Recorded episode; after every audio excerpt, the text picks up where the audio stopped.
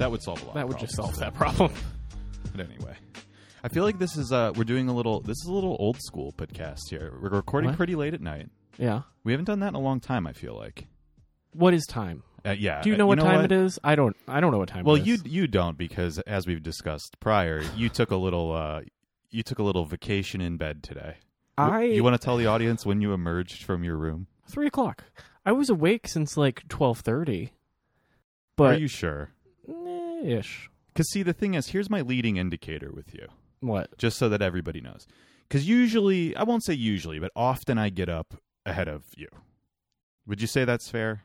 I think on off days that's pretty typical, honestly. Well, yeah. Not I, I'm- always. I'm, like, let me let me be. Yeah, yeah, Let- yeah, yeah. totally.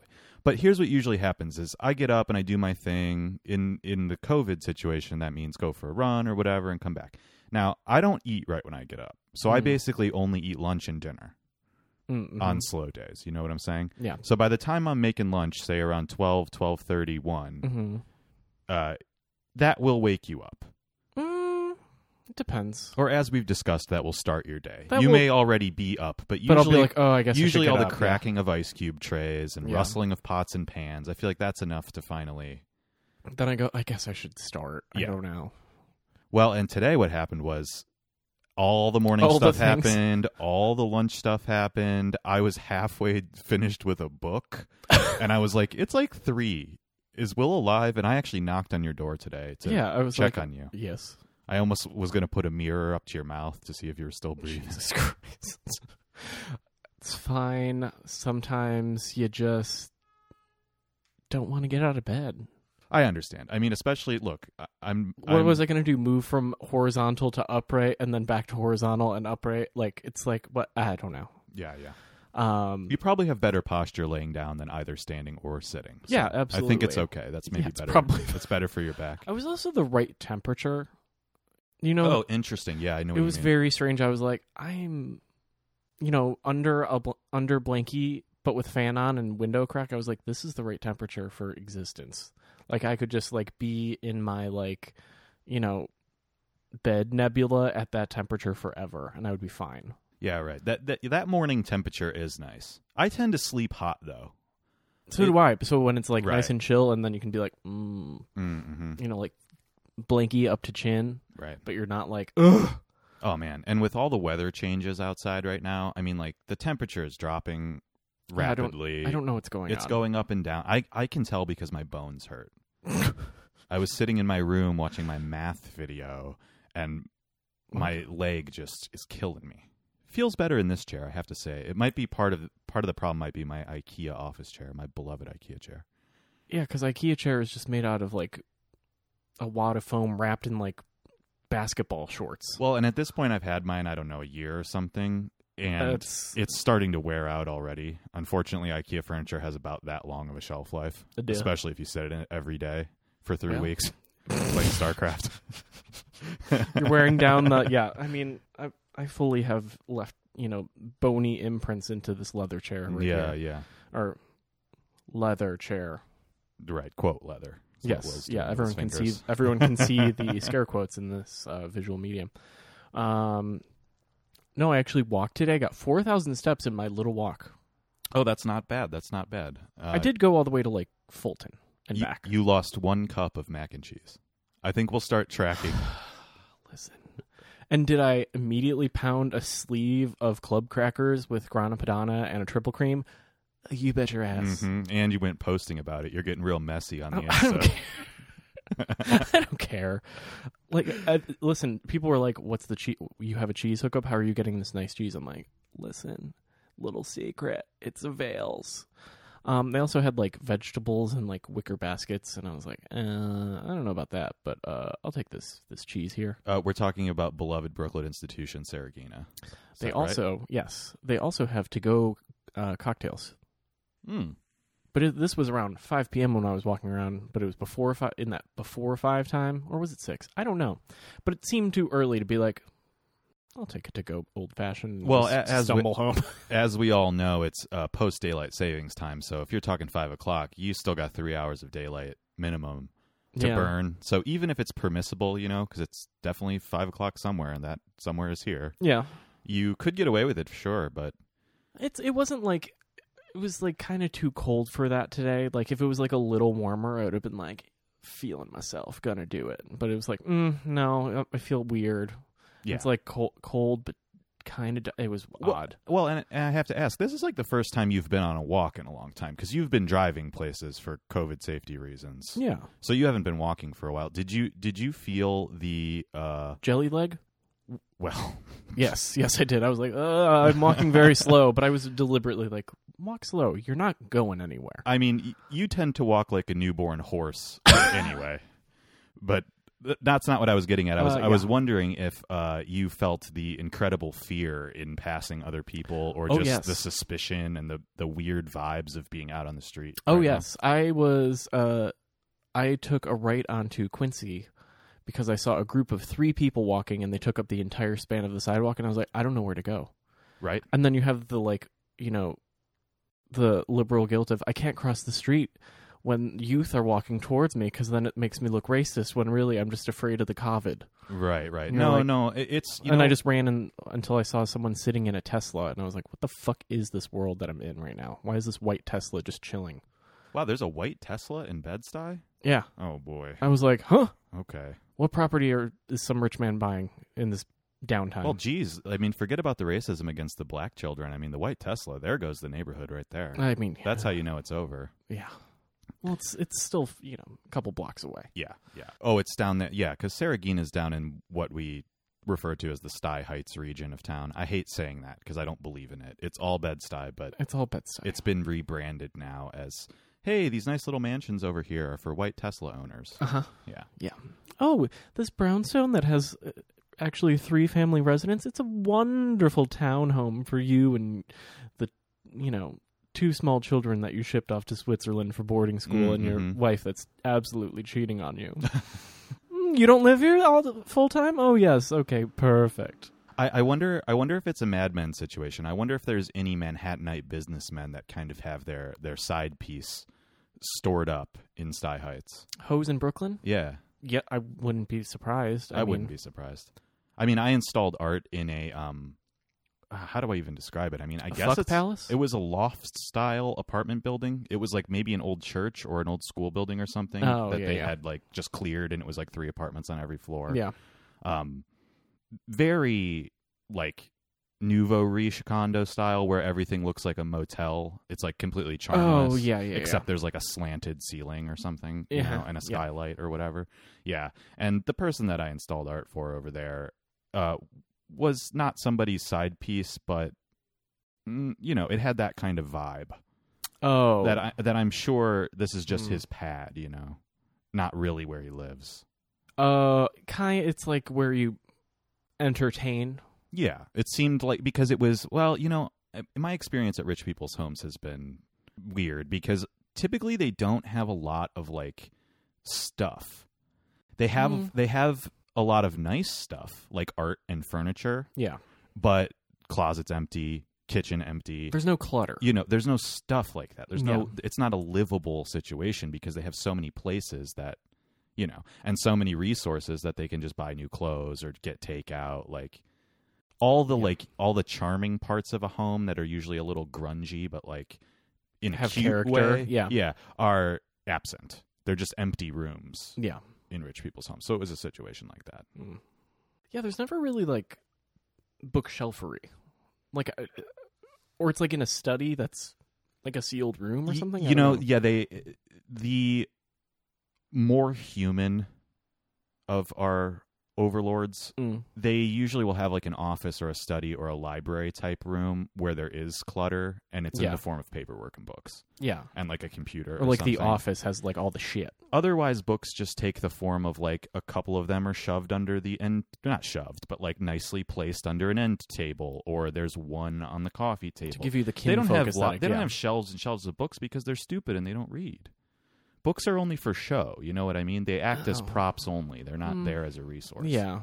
Well, it's also like a certain level of lack of imagination where it's like, well, we just bought the expensive things because I got to this point in life, so I just bought the expensive thing. And you're like, that uh, Bob Mitchell and William, uh, whatever that fancy furniture store is on uh, Lafayette. You know, Bob Yeah, Gold, Mitchell Williams. Yeah, like those are just IKEA looking motherfuckers, but it costs ten thousand dollars. Right. And you're like, well, why?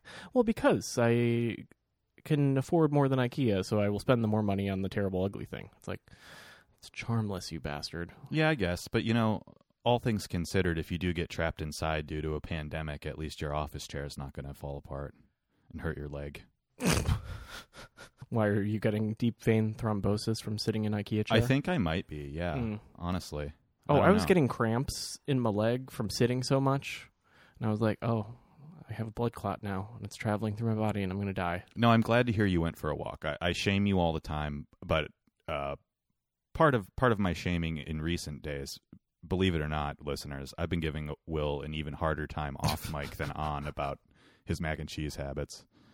Uh, but yeah, you need to get you got to get up and do something, man. It, Yeah. it literally being sedentary for three weeks is is Very brutal. Yeah. yeah. Well, no, I've been going to the studio. It's throwing stuff around. Yeah, but still, like I think especially New Yorkers take for granted that you're automatically going to get ten thousand steps. It's the only Yeah. reason people here look good in general is that that's what everybody's doing. Oh, but then yeah. all you have to do is take a trip to like um, the outskirts of Cleveland or whatever to realize that most Americans do just sit around and Yeah. then get in their cars, and everybody weighs six hundred pounds. Yeah. Well, it's also not hard to get to ten thousand steps.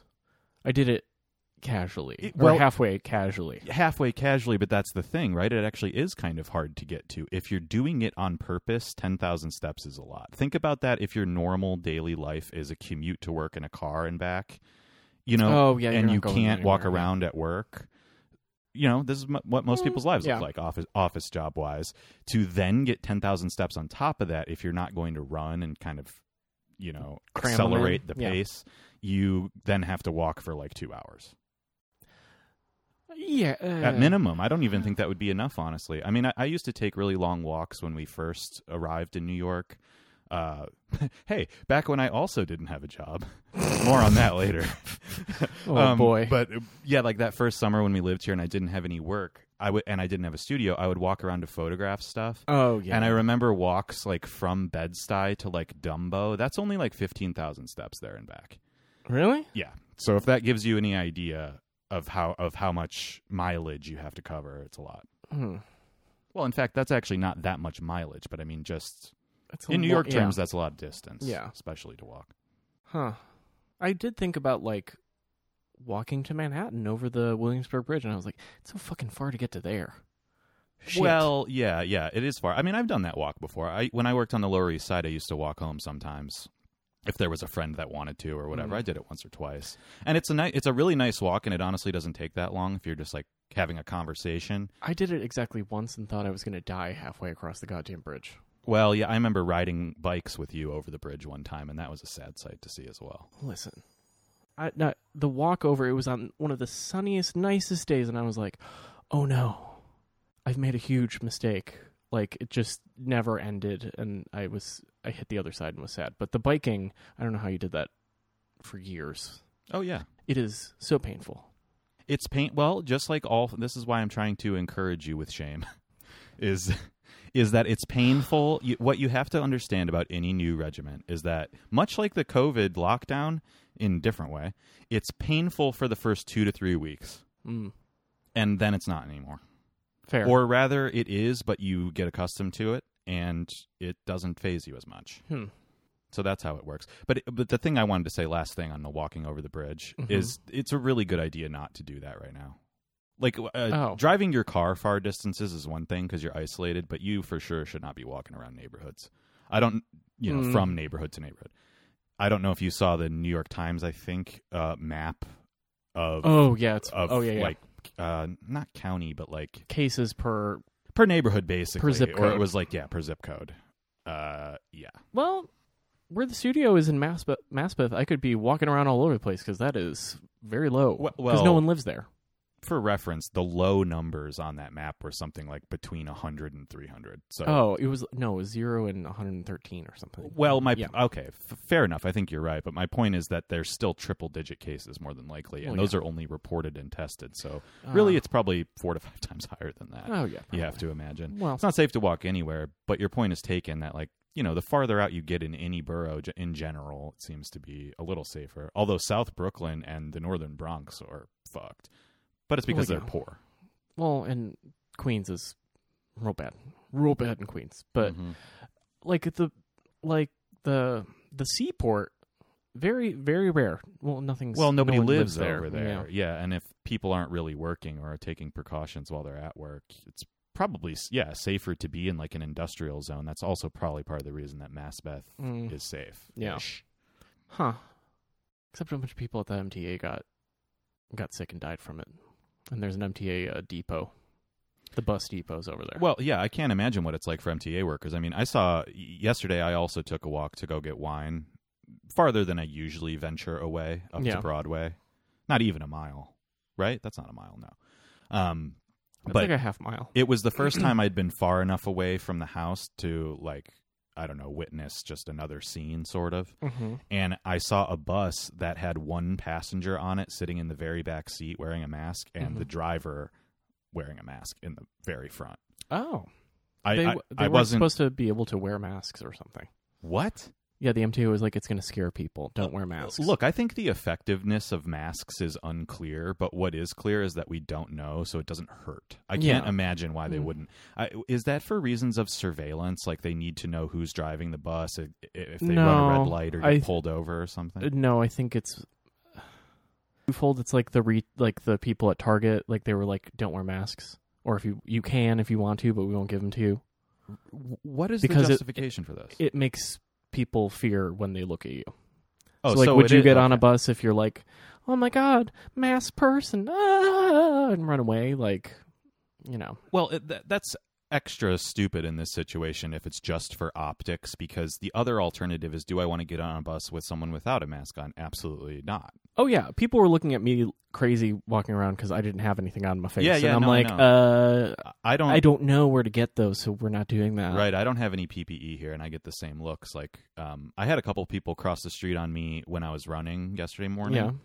Yeah. Um, and I've recently taken Erica's advice, which is run in the street. It Yeah. it solves that problem. I think walking in the street could also accomplish that in some circumstances. Yeah. Hmm. Yeah, but the thing is, you know, that the thing about the optics, whether it's Target workers or bus drivers or whatever, I think Yeah. that's an early pandemic thing because Oh, the mask maybe, has yeah. quickly changed signaling from fear to safety because Mhm. it's all over the place. Like, Yeah. Yeah. Which I think you know it makes me realize that like in Asian countries where that's more typical, or Yeah. even like you know in non-pandemic times when like people in Chinatown would wear Yeah. would wear masks all the time, it, it really is because it's like no, that's a that's a sign of solidarity and safety Yeah. rather than a sign of fear. Well, which it is was how like we always a- yeah, to looking at It was always like a protective thing. Like people would like during the cold cold and flu season, you wouldn't leave without a mask in like Taiwan. Yeah. Which is like that's a very different thing. Like we just don't we don't like not being able to see full face.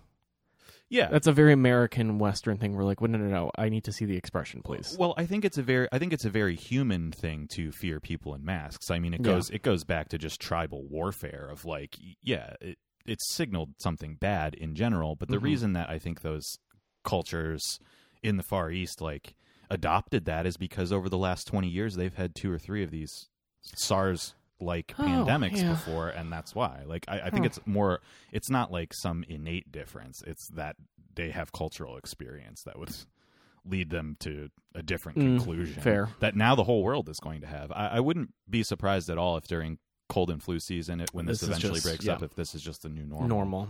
there's going to be so many new normals like that i've been trying to run that math in my head but But like what what does it look like? I don't you know, it's very uh hmm.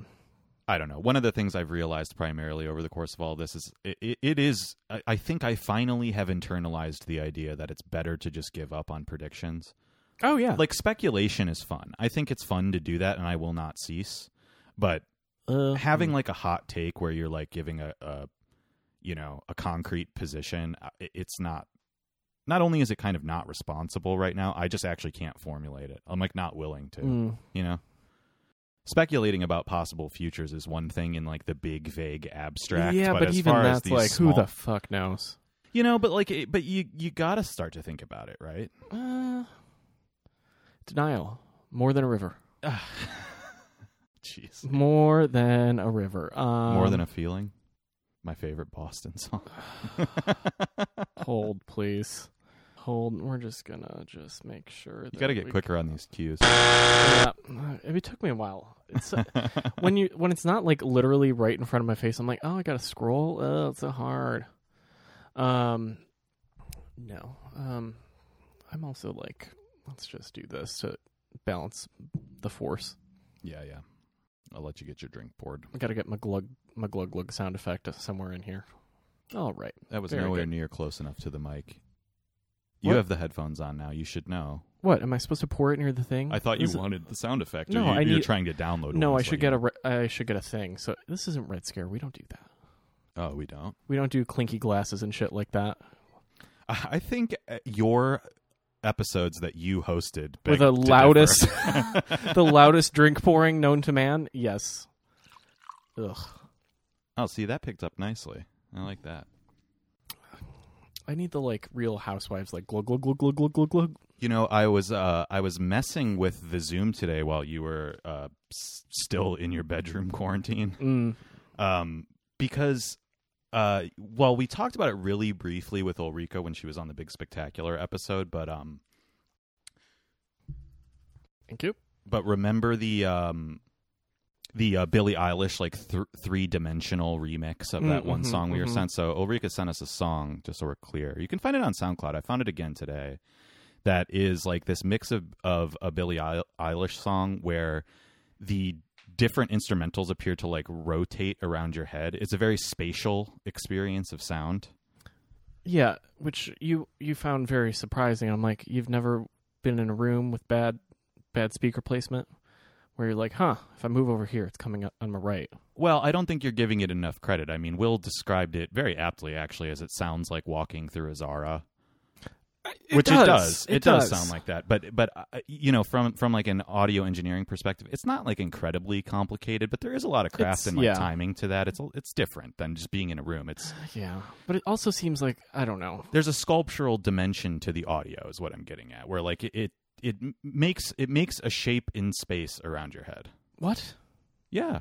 a sculptural dimension to the audio? I don't think a that's an unfair description at all. I'm gonna have to. Ju- I'm gonna make this a stereo uh, podcast. Usually, our podcast comes out mono, Mm. just so that I can drop that song in and give everybody a little taste of what I'm Oh, talking about. Because I am right, and you're being a curmudgeon. I wouldn't call it a sculptural quality. I would find it. I would say it's an interesting novelty. Do you, well, do you want to know why I say that? Actually, I- I Actually, was, yes. I was I was in a sound art class one time that I just took as a goof because it was easy and I liked the I am sitting in a room. I am sitting in a room, and then you it, it repeats, and then the bounces. Should we should we kill some time by doing a, a podcast performance of John Cage's Five Four Four? Hate you so much. so the the reason the reason that I describe that as a sculptural quality is Mhm. back when I was in my sound art class, hmm um, and I was not doing shit or taking it seriously. Uh, a friend of ours and good artist Lauren Yeager. hmm Um, she is a sculptress, or was. I don't know how she would describe herself now, but that was her major She does sculptural thingies. Yeah, still, or, or yeah. like conceptual art. I mean, I don't know. But she did an amazing piece for the final where she hooked up a mic just like we use for the podcast on a really long XLR cable Mhm. and had her friend stand next to her and sing a song. Don't remember what song. It was just like some uh, classic folk song or something, but the friend was a very good singer Mhm. and she started the mic out on a very short um, thread. Mhm. So maybe the XLR cable was in her hand and then stretched about two feet to the mic and whipped it around in a circle around her head Mhm. and let it go longer and longer and longer and longer till the full 30 feet expired and she let go of the mic and it unplugged and flew away Mhm. but the effect that it had in a in a really simple and beautiful way as a recording was to give you an awareness of space and distance by Oh, that yeah. simple device. So that's what I mean by a sculptural quality to it, and that's how she described it. Like I'll never forget that because I thought that that was interesting. Like oh, being Well, yeah. able to apply what's normally a really concrete form to something pretty ephemeral like that. You're delineating space. Yeah, You're dr- it's closer to drawing. It's not even sculpting. You're literally sketching out the parameters of the room.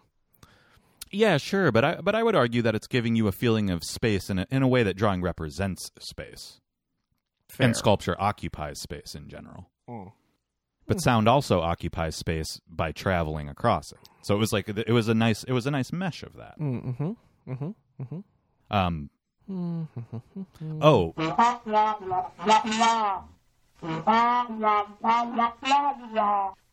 you know, in this, in this case, I, I you know what? I'm going to push back. I super don't appreciate that. I think that that was a nice story, and it was an, It uh, was heartwarming, a pleasant articulation of how I'm right and you're being a dick. yeah, that's fine. I'm comfortable with that. Um, I don't like the insinuation that it was boring. I, Get out of here with that shit right now.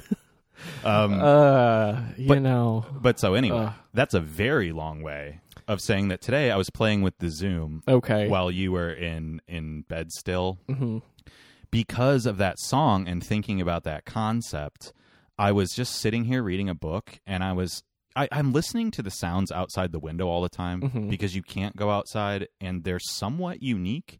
Like it's still the same cacophony of New York, but there's slight variations to it in that there's a ton more sirens. There's a lot less chatter. There's a lot more birds. Oh yeah. Like there's a, there's a totally different sonic situation and I can't help but notice it every day. There's still work on the street jackhammering when I'm trying to like hop on a call, and I'm like, can we stop, please? Sure, that actually ceased today. But Thank yes, I know I know what you mean. But Yeah. you know, there's but that's what I'm saying is that there's still the normal stuff going on. You still hear an occasional argument. You hear the gates open and close every once in a while, but it's really um it's not quiet, but it's No. a different situation than normal and I'm just attuned to it. It's not the sound of a city. No. Which not- is weird. Not exactly, other than the, the copious sirens, but they're very ominous because of the COVID situation. Yeah. You know that because of the way that hospitals are stressed out, each one of those represents a case Yeah. in all likelihood. I mean, obviously there's heart attacks and stuff like that still happening, but like 90% of them are going to be designated for coronavirus and you know it. Yeah. That so that's strange. Usually sirens represent like a mystery, right? And now you don't have that. But so anyway, I'm sitting here listening to that and I realized that like if I just put the zoom with the uh Oh, the spe- the, double mhm. stereo mic that's connected to it up to the window, I can get like a pretty solid recording of the whole street sonic environment Mhm. and I had this idea of trying to um, manipulate that such with panning and Mm, mhm. different devices to give you a more accurate feeling of what it's like for me to sit on the couch. So to Oh. try and like make a sound piece that was a representation out the window by just sort of editing and organizing those sounds so that they panned in and out realistically. Uh, yeah. Do you know what I'm saying? So Yeah, like if a siren yeah. went by, it would pan in your headphones from left to right. Yeah. And if there was an argument on the street right in front of our apartment, that would come in like full frontal from both channels, but Yeah. those things would overlap appropriately and stuff. I realize that this is an incredible technical challenge and I don't exactly have the equipment for it, but we Mm. we have enough to try it again. The the primary problem was that working from a stereo recording, a single track Oh, stereo yeah. recording, I don't have a lot of room to manipulate one track. Fair. But if you had four mics or five, like we do, Mm. I can set them all up in different places and record individual directions and then work from there. Oh. So I'm gonna I'm gonna try that again. But I think this idea is interesting. And if I get it together, I'll just publish it as like like a short like two minute episode, Hmm. just because we have that avenue. So why not? Yeah, why not? And and this is all just to the point of like I'm wondering what you're thinking too because I've just been struggling to like paint or do anything conventionally artistic lately. So I've Hmm. been doing photography and now messing with the sound is interesting. I'm just trying to figure out ways to like stay engaged Hmm. when I don't I don't think it's easy to make paintings right now. It doesn't it, that's not coming as a natural form. Oh, I, I opposite. Interesting. Go I ahead. got that big square that moved from Bushwick to Maspeth, drawn out already. Got the the hand, the drawing hands, the reachy, reachy hands. It's all it's all drawn out, and then another uh, set of strollers. So I'm just like waiting to go and like crank them out. But again, I don't want to like I want to make them right, so I I want that color rate shit. So Sure. if anyone has color aid, well, I don't want to. I don't want to interrupt your train of thought too much, but to try to explain what you're. Oh, doing. You know okay. what So I I mean? Take have, your time. like- I know, but Oh, they don't yeah. know. But like, We should say real quick too before you really get into it that you having safe access to a more or less private studio really helps. yeah, because I do. I not. mean, yeah, I can just bust in the door. There's people, but we got walls. It's fine. Walls Well, and so and much fucking sawdust that droplets couldn't get unlike my anyway. situation, and I'm sure a lot of other people's, you're not in a bigger building. Your building is just the It's an outpost, yeah. that belong there, so it's Yeah. not that. It's not It's not a a bustling deal. hub. It's not unsafe. Yeah. No. Um, because you know, obviously, I'm a very responsible person. Um, everyone can hear the head shaking. yeah, if no? well, no, they Um, can't hear your head shaking, but I think they they can see my eyes glazing over when I feel the need to express that the listener should write in and tell Will he needs to stop moving around so much Mm. because it scares me and he doesn't listen to me. So if you if you can help me drive him to some ethical responsibility for once in his miserable life, I would really appreciate it. Now, anyway, um, so I, I had, I, I, you know, did the thing, bought seven yards of canvas because I was like, ooh, free vacation. We'll see how much longer it's paid, but well, you know, who knows. Um, but one wall, four, four blank canvases ready, one big one, one medium one, and they're all drawn and ready to go. Oh, I, I started that other one too. Uh, shout out to Rachel for helping me figure out uh, which color to pick for a set of magnifying glass hands. Um, where was I going with this? My brain is melty. oh boy. no, they're all just waiting for me you, to go you have do a lot them. of canvases in your studio And that they're you're all, like- waiting. We, we're They're at the trigger point. we're we're talking we're talking about the idea of it's difficult for me to create paintings right now, but you're Yeah. not having that experience. So what's what's the nature of the ease? Do you think? The technical parts of it, how many canvases you have, is not interesting. But I- no, I'm, but inter- like, I'm yeah, interested I in- was like, what? I'm interested in what in what what you think that's about. Why do you think you're so ready for it right now? Uh, uh, does your brain go blank when you make things? Do you get a Uh, little zen? Well, I absolutely do, but for me, and, and I'd be curious what your response is. For for me, the the thing is that my brain does go blank because once I've decided to take an action, the action is more or less mechanical. It just has to be executed. I don't rely on intuition in the execution of my work, but Mhm. only in the conceptual stage. So it breaks for me two different ways. Hmm. Now I'm assuming that's probably not true for you, I or do only I, to some extent. I do all the like the thinking on the front end, and then we're just we're just taping and painting. Yeah, then I'm saying the same thing. So I go Zen in that second category. Yeah, and all of my things are at that stage ready to just like do. Uh-huh. So I'm like, ah, I don't have any dread because I did all the like dread work. All the Sure. imagineering has been done already. Sure, but I think part of part of the problem for me right now is that the Imagineering is um, difficult. That that's actually the hard part. Yeah. So you, you don't have any self consciousness at all that like the Imagineering that you've done is out of date or needs to be revised or is at all affected by what's going on. You know how many hand paintings are in my studio right now? A lot of hands. Oh, Reaching hands, Yeah, like yeah. which I, I like the idea of phantom limbs. I, we didn't talk about ever on here, but I like realized at a certain point all the like images I was plucking from the world were all like floating ghost apparition hands, and I was like, "Huh, that's a thing. Let's keep thinking about that." And then you can use a lot of repeating things, so it becomes pattern based, and so I was like, "Oh, maybe this is a, good time to be thinking about hands." Yeah, it's interesting that that just yeah that just dovetails with the situation in a strange way. So it it takes on a new meaning uh, without you having to get involved in it too much. Yeah, it's you can like kind of move forward with your original plans, and now they have new content just because of the situation. Yeah, they're just given new context, but the idea of like a phantom apparition limb inserting itself into a void. Well, Right, right. look around. I don't Yeah, know. yeah. I don't know what to tell you. No, that's interesting. I mean, you know, we were having this conversation last night about the new urn that you were looking at. Mm-hmm. Uh, do you want to describe it, or do you want me to? It's just like the other one, but it's a stock one, and it says, "Ooh, pretty dark in here."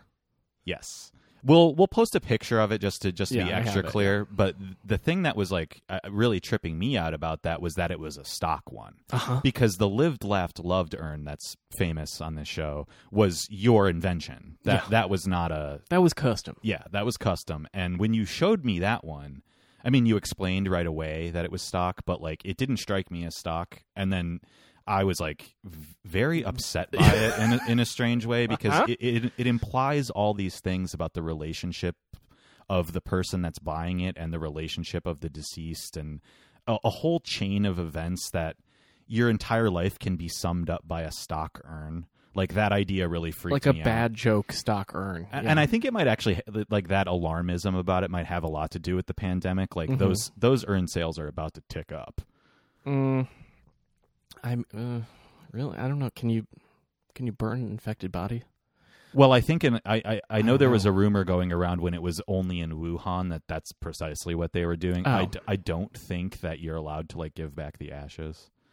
Uh, Oh. I, am not sure. In in fact, there this is sort of a tangent, but there was a an article I think in the Intercept recently that like they're scaling up the operation for graves on I forget what it's called, but there's a certain island near Rikers where Potter's Field. Potter's Field where all of the um, unclaimed bodies in New York City, like let's say an old person Yeah. dies and they have no family, they, you know, no one to trace it to, Yeah. they bury them in Potter's Field on this island.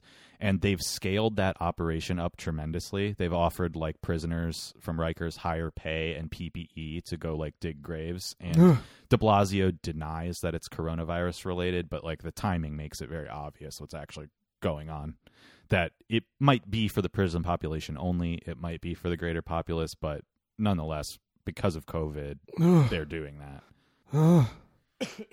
But so back to the urn. So we we were talking. We yeah, were talk- I, I, the urns are on hold because I figured I think this is a little too morbid. You, you know, well, we should have that conversation because, you know, I was alarmed by it, and I do think it's incredibly morbid. But I really liked the idea of you just purchasing it and using it as a ready-made work of art, like yeah, an empty urn that says it's really dark in here, purchased by you and just simply recontextualized. I think is enough to constitute a conceptual Yeah. artwork, and it relates to the thing you were talking about with your paintings and the hands, where it's like I think this is kind of a theme for you as an artist, where you use your intuition to get to stylistic things that you like. This is also true of you in conversation now that I think about it. What? But you use your intuition to go down stylistic and like um appearance based routes and then the content kind of creeps in from the outside.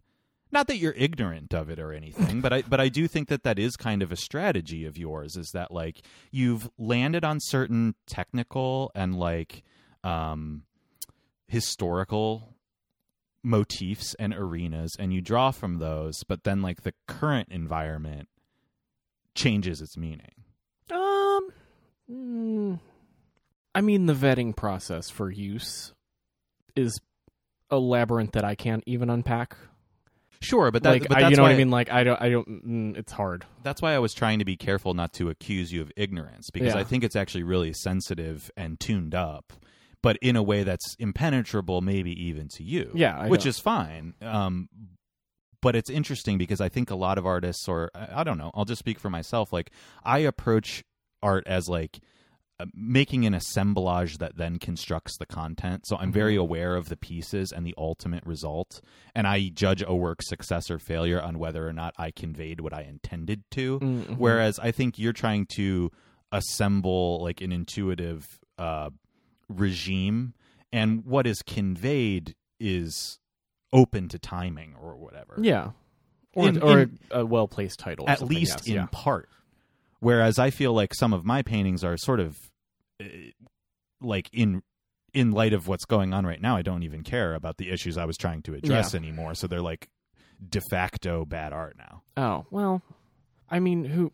Because art has to have a life over time. Like I'm Yeah. trying to compliment you and say I think that's a really smart like artistic intuition that I don't really think I have. I mean, the other urn I was going to buy was a mini one that said not definitely not cocaine.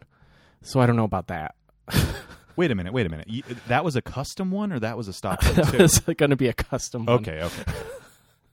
Thank God. I mean, if that was a if that was a real one, boy, They're really yeah, they're really taking advantage of like the drug addiction apocalypse that's I mean, a part of our society if you're willing to market that. Yeah, it was. It was. I f- first had n- not weed, and then I was like, ashes are not. Come on, like, come on, like, don't snort I mean, grandma. in, all- like, in all, I don't know. In all honesty, like it, a human, a cremated human's ashes probably resemble black tar heroin more than anything. But Oh. that's a little wordy. I think that's coke- too messy. I think cocaine was fine. but even that was like, that's dumb jokes. That's not. Yeah, that's not yeah, one that that was like back to the room. You go back to the room. Yeah, yeah. I don't know that that doesn't. See, I think you okay. Let's say you don't purchase the "It's dark in here" or it's what does it say? It's very dark in here. Yeah, or Earn. something like that. Yeah. let's say you don't purchase that but i i do think that that is a new goalpost uh which i think live laughed lived laughed loved did achieve. But Mm. like if your joke on the custom urn isn't as funny and morbid As the du- yeah as Mhm. it being very dark in there like it it's not going to work. I I, think you have to try to hit that barrier. And if you can't you simply purchase that one and that's That's That's the, the sum total of the But I don't want some like schmuck at perfectmemorials.com. That's perfectmemorials.com to like best me. You know, like I have to believe I'm a little bit smarter than that. Yeah, I understand, but that actually is a really high it, bar. but, Like, yeah. like again, I think uh, what really spiraled me out about it is what it implies about all the parties involved. Oh, and, I, yeah. and I think that's something to really think about because um, "Lived, Laughed, Loved" also does that. It's the same kind of joke where it's basically this idea that like the two people involved here, the purchaser of the urn and the deceased, were both like basic ass bitches, or at least that's the way that the living party Viewed them. viewed them and you know it can go in a lot of directions from Yeah. there but like the idea of a commodified existence Because how many summed up by a joke how many of those also is horrible are- terrifying like already made for like you know like it's, uh, at the end of the day they're all just like we custom etch you know shit all at the same time so it's probably like a cad file or something Yeah. and uh you know so like i don't think that there's 20 in stock wow it's dark in here earns but i don't know that to be true but i want to know who purchased that and made that call because that's the Yeah. person i would like to shake their hand well you need to interview then slap you need them. to interview them and figure out what's going on in their mind. I mean that's like a, that's just a form of research for you as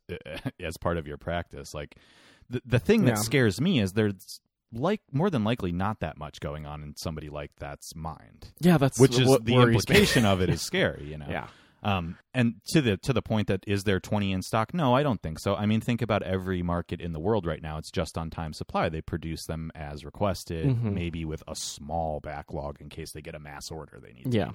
but no there's probably not 20 of them there's probably 3 Mm. ready to ship maybe hmm but who knows during coronavirus they might have amped that up a little bit. I bit don't know. Whoever you know, Jeff, you know Jeff's dad joke Emporium guy, the guy who like you know has the white ASIC lawnmower shoes. That's you know a lot of those going down in the middle of the country. So, um, you never know. yeah Ugh. Uh, do you remember? It it was a couple years ago now, but there was a story about a little girl that died tragically somehow. I don't know if it was a terminal illness or, uh, you know, if she got Huh. run over by a roving band of motorcyclists. I have no idea. Hmm. But so a little girl died, and her parents wanted to put, I think, Mickey Mouse or Donald Duck or an iconic Disney character on her tombstone. No fucking Disney's not going to let that happen. Dis- yeah, and Disney did not let it happen, and they straight up sued the parents over it and made them like chip it off of their child's tombstone I kind of love that because they didn't want to be affiliated with death. Oh yeah, no. Like Disney's notorious for having really strict control of their IP and like lobbying the government to make sure it never falls out of trademark. oh yeah. But um, I think they would have been more open to a situation like that, or it never would have gotten on their radar if it was a symbol of hope. Mm-hmm. But it was really interesting to me that their brand identity is so reliant on like um, eternal fantasy Mhm. that even the the very notion of a hero character being affiliated with death was bad. Yeah. Like I almost guarantee you, if that little girl wanted like uh, Scar on her tombstone, they would have let it. That would have been like sick because yeah. it reinforces the brand. Mm, maybe. Yeah. I I mean, you you know the the rumor that if you like are having a heart attack or like if you die in one of the parks, they take your body to the outside of the park and then call the police. Oh, I did not know that. Like through So- their underground network of little tunnels, Uh-huh. like They get you out and then they call 911. Wow. So that way it didn't happen on the premises. Cuz think about it. Have you heard of anyone dying? True. That's true. How many Six Flags have people like been launched out of fucking Yeah, right, right, right. Well, on one hand, that that that should make you feel very safe riding a roller coaster at Disney World or whatever. Like their safety standards are probably a lot higher than Oh, nor- than a normal for-profit corporation. Mhm. But on the other hand, if you're an obese American with diabetes and you suddenly have a coronary smoking your last cigarette in the like designated zone at Epcot, Yeah. it's going to be a long trip. It's it's, it's going to be a long, painful trip after you you know try to drink around the world and you make Yep. it to about 19 countries. Yep. You you, you make it to Germany and you have your last three foot boot full of lager. And then you go, yeah. you pull a full Roger Sterling. Uh, It's tight. It's it's like a tank on my chest. yeah, Mona, I love you so much. Mickey, I love you so much. oh my god.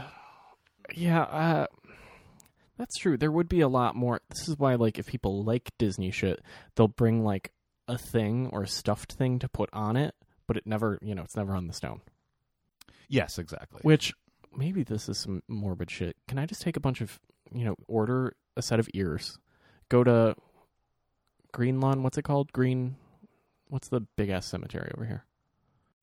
oh, I think it's Greenwood. Yeah, go to Greenwood and then just put it on top of gravestones and then take photos. Uh, yeah, you can do that. That's wildly disrespectful, you right? can do it. Listen, man, you can you can do That's anything. bad to do, right? Hey, hey, it's the end of the world, baby. You can do whatever the fuck you want, man. and just be like, "Come for me, Disney." It's sort of disrespectful, but it's like, uh, who cares? I mean, people go to graveyards and like make rubbings and stuff, Yeah. or just go there to hang out. I mean, I I used to. Are you goth? What? oh, dude, I used to spend so much time in um, Grover Cleveland's tomb. Do you remember this? Do you, what was that cemetery called at the top of the hill? Lakeview? Lakeview Cemetery. I believe it was Grover Cleveland. Somebody, Uh, although I he think might it- be from New York, I don't know. But it it was some, you know, or it's Garfield's tomb. Yes, it was Garfield. Yeah. James A. Garfield. So there's a presidential tomb near where I used to live and where we went to school in Ohio. And oh yeah, when I was in college, we would go there all the time to smoke weed and enjoy the view, or just like throw beer bottles off of it or whatever, because it was you know it's completely unregulated territory, and you can go up into this spire, and it's on top of a hill. Cleveland's a pretty Oh. flat place. You can get a great view of everything. It's a True. really fun. We used to go sledding in the cemetery in the winter, but yeah, of, oh, of course. I mean, I had some of my greatest nights hanging out at the cemetery. It's not just for goths, man. Cemeteries, they're not just for goths. Um, I, no, I mean, I'm, I was never that person. They skeeve me out. Yeah, you know, it's I, I'm not that type of person because cemeteries scre- skeeve me out personally, but I'm also not one to look like a pussy in front of a group of people. Ah, okay, yeah. and you I'm- know what? When you're in there with a group, the menace goes away completely. It really does. I just, uh, ooh, ooh, ah, mm, no, they they weird me out. I don't even like going on the Jackie Robinson, like, on the way back. Really, even being proximate It's- to a cemetery, going like 70 miles an hour, It's is, weird. Is weird to you? I don't, mm, You know, I no think me gusta. I mean, I think New York cemeteries are particularly weird because of their incredible density. They're so tight. It's like, ugh, it, it is it is a different vibe, yeah. ugh. I On- mean, on some level, that makes them less intimidating, though. It makes the commonality of death like it just e- easier to visualize. It's not. It's, it doesn't scare me. yeah, but again, have we talked about it on here? I want to be in the mausoleum. I don't think we have. Go ahead. I want to be in a wall. I want to be really high up off the ground, laying down, slide my slab, slap some marble over me, and fuck it, we're done. So it, it's the subterranean element that bothers you. You put me in the ground? No, lift me up. You you want to be interned above everyone else. Yes, because I'm a haughty bastard. Wow. If, yeah, that says a lot about your character. Well, also like if you want to visit me, you can't just be like, "Oh yeah, there he is." You got to be like, "Oh, he's up there, fucker." Like because I kind of like that as like that bastard. We can't even leave fucking flowers. Yeah, yeah. I think that's fun. That's interesting. Yeah, yeah. I, you know, like um, I remember when I visited Italy as a kid. Oh boy, speaking of deaths, there. Whoops.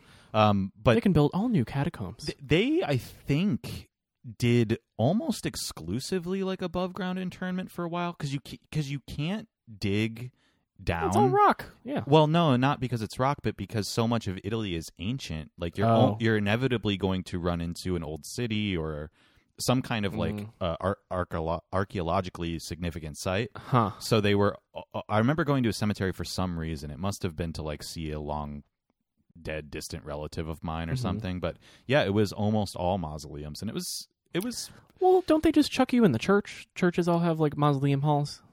Uh yes, That's very Italian. the churches have them too. But the other thing is just lack of space. Like that's kind of where I was going. Oh. Is that I don't remember how this resolves. I would be curious what the situation is that there now, especially during a pandemic, because they don't have a lot of space above or below ground.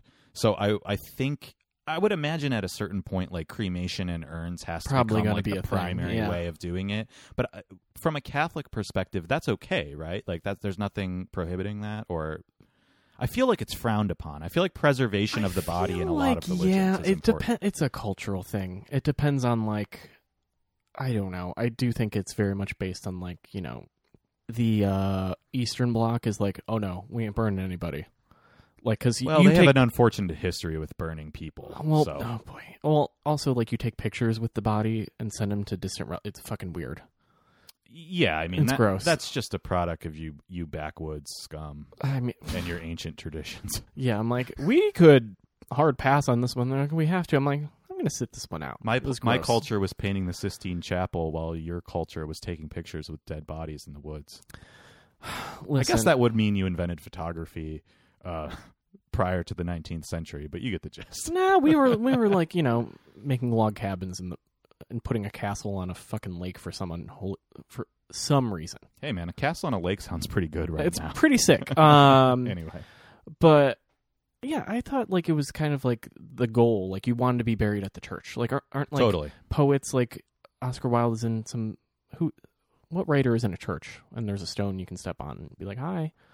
Oh, I don't know for sure, but that's a that's a pretty common thing with figures of note. Yeah. whether it's saints or writers or whatever. And like yeah. the goal is to be interned at uh, the Church of England, yes, whatever it's called. What's the official name of it? I don't know. but- Abbey, something Abbey. no, not- I think not Abbey, Abbey. abbeys are residences, so I don't know what the church is called. The Bu- Buckingham Palace is a different thing. I'm Yeah. not sure, but Oh, I well, everybody knows what you mean. yeah. yeah. Like that's my goal. Burn me and put me up real high up in in Britain. Yeah, but the, you know, you realize at this point it's quite unlikely that you'll achieve that level of status in your Hmm. life. Yeah, Yeah. It's much more likely that you'll end up in the back of a refrigerated truck and then eventually burned and you'll have no funeral and your family won't be allowed to claim your remains. Oh yeah, they'll just Not just you, I mean all of us. We'll just back up the truck and let it into the East River. Yeah, I mean at this point why not? Well, well that's Oh man. that's a fun. I mean, uh, mm, no, no. Mm, yeah, they probably would do that. I don't think they know what they're going to do. I mean, right now, right, they don't. I mean, right now, they're just storing the bodies, trying to avoid that question. This is very much the soundtrack. Uh, uh, yeah, we don't we don't want to do that. This is supposed to be levity. Oh, it is levity, man. You Is gotta, it? you gotta just, Mm. you gotta just let the conversation go, go where it goes. Ugh. It's fine. Yeah. There's no point in trying to be funny right now. Just talk about what's on our mind, and you know what's on our mind? Duh, duh, duh, duh. Uh, doom, gloom. Death. um, oh, the impending collapse. Ah, mm, mm, can't wait. Um, no, I, I, part of the reason why I just picked up my my cheese snacks today was also like, you know, obviously, like, we're all gonna have to take on our skills, right? For um, Yes. for during the apocalypse. So, like, what skill are you gonna have? I'm not gonna run fast. I can barely fight. Well, I actually can. I can scratch you. Um, you know, I'm good with the keys and the hands. Um, but I'll be the forager. I'll be like, this we can eat. Like I'll be finding the food for the the my pack of survivors. you, you know, okay, all right. Uh, I'll I'll, ex- I'll accept that. That's not a bad role for you in like the RPG of the end Yeah, times. Okay, Like I'll be the healer and the and the food finder. you will not be the healer. I think. Why? I'm good with band-aids. uh, listen.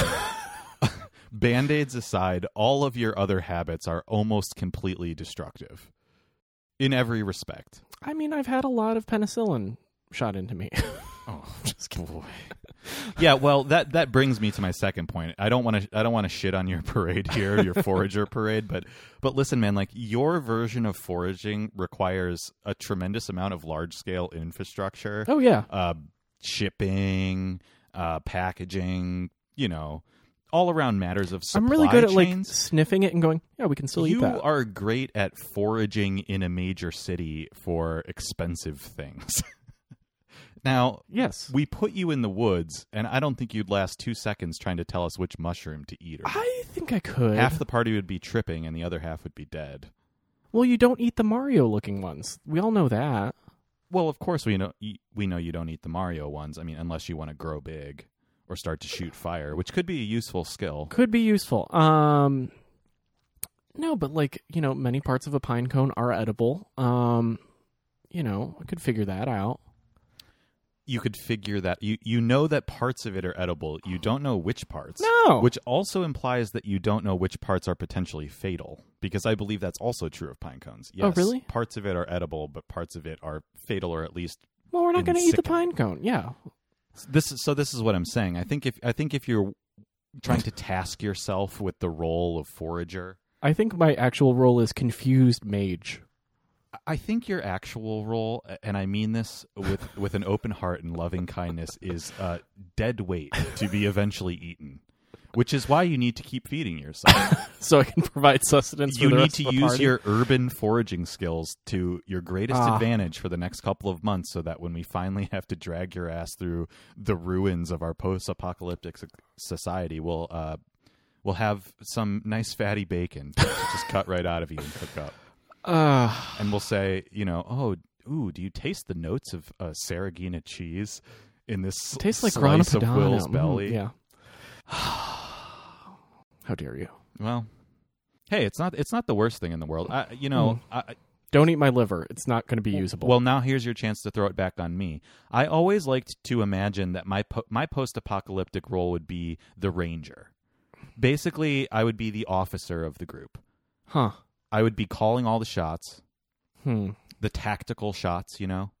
I would be somebody who is fierce yet warm-hearted, Hmm. cruel when necessary, Hmm. but loving to my intimate group, Hmm. and I would lead the way.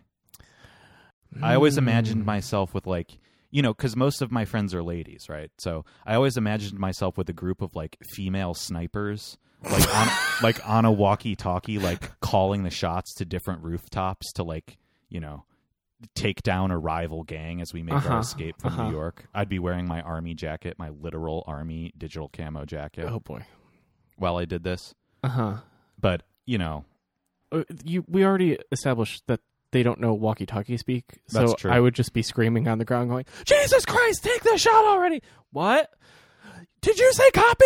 Yeah, but I didn't. I just waited. I thought I was going to get a, another one. Well, well, here's what here's what we could do. Uh, this goes two ways with our newfound audio skills and our Hmm. setup. Um, I could call the shots to you, and you would be the radio operator communicating that to the Oh. troops.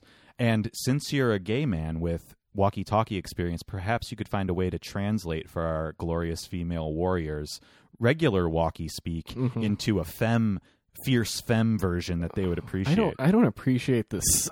This relating uh, homosexuality with being fierce. I don't, Wait a minute. Are you going that far woke on me in the middle of a pandemic that now, now fierce is homophobic? yes, it's. Well, We're not all fierce. Some of us are flabby and timid. well, you're getting there. oh boy. But yeah, I think I think that could be interesting. I think I think that's a good uh, that's a good avenue for our squad. like you're just gonna be like, you know, what's your twenty? And I'll be like, bitches, where are we? Mm-hmm. they're like, we're at the corner over here. Okay, we're at the corner over here. Copy. All right. Oh, he knows where we are. All right. Yeah, you got you, do this one. You got targets at six and eight. All right. Left over there, you see that bush? That's not a bush. That's a man with a bush on it. Shoot it. Well, and here's that one all the way right behind you. Just turn around. Here's the thing. I have a criticism of your formula. It worked really good when you went from "What's your 20" to "Bitches where we at." Yeah. You gotta you gotta pare it down a little Yeah. bit. We gotta we gotta workshop this uh this lexicon. It's hard to translate six and eight when you're like, okay, it's like a watch. Like, uh, mm, mm, it doesn't translate quickly. It- it- much like you being unable to read dice or millennials not being able to read standard analog clocks like it the reason that walkie speak is the way that it is is because it is the simplified form It is the So, simplest thing. there's really no make. way to like redo it but i do think that like instagram and youtube lingo is the way to go because i'm sure there are analogies for all of this i'm gonna do some research for six and eight though. Like, no, because those are. I would just be like pointing. I'd just be like, uh, Mhm. huh. like, but that's the thing you got to do it from out of sight man we got to Yeah. keep we got to keep our strike clandestine mm, Mhm. well, uh, you know I, Huh. pa- I packed a literal go bag two days ago oh Jesus Christ. I've been joking about doing that for a long time, but I thought if, the time was ever, it's now. Mm. And I was cleaning my room up, and every time I clean my room, I like organize all of my little trinkets because I just have so much crap. Yeah, I hide it pretty well, Uh-huh. but I have a lot of like just Yeah. dumb bullshit. I have messy shit. No, I don't have as much little things. As I you have do. little You have so yeah. many little things. But so every time I like throw it all on my bed and I start to just knoll it all up and lay it all out, and I realize that I have like 15 knives. why? And I, I just have so many different like pocket knives and multi tools and like bigger Oh. knives. I just have an assortment, and that's only one example. Mhm. So I realized actually when I did that and I was going to put it all back, I was like, wait a minute, I have everything already in my room for a go bag. I have everything. I have a Hmm. full. I have a full medical kit. I'm not kidding you. What? I have everything necessary to like triage minor wounds. Why? I just do. I mean, uh, my my parents also both like always send me stuff like that from time Huh. to time, and I never use it, so it just accumulates. And now I realized, like, wow, I have like a full bandage set. I have gauze. I have Neosporin. I have aspirin. I have Advil. I have like Oh, you can't take Advil, you'll die. I heard that. Yeah, I have knives. I have lighters. I have like everything. I have five hundred dollars in cash. I have all Mm, of this mhm. stuff, and I just put it all together into the bag with like some clothes. I put some socks and underwear in there, and like some critical shirts, and like I actually Some have- critical shirts. What defines a critical shirt? a critical shirt is simply a T-shirt, but I took some of my best T-shirts that I would like to wear around the house, and I put them in there instead Huh. because you know if shit hits the fan, you got to be ready to run. Please tell me the Cleveland Brown shirt is a critical shirt. The Cleveland Brown shirt is a critical shirt if you're just trying to drip sauce.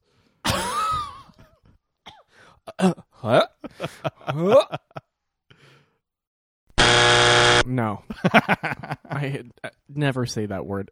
This has been a week three of terrible phrases, terrible straight phrases I wish to never hear or ever hear uttered ever again. Oh, hey man, the drip and sauce is cross sexuality, cross gender. Anybody can drip, you know. I, oh, I'm aware. Mm. I'm I'm aware of uh, the drip. Thank you very much. Oh, Um, Jeez, you always got to bring it back to that. What? Coronavirus! I just. uh, well, anyway. Um. I think that's an okay place to stop. We're well over an hour. Oh, we are. Oh, yeah. I I feel like I was not like the the problem. I keep stuttering because talking is so foreign to me.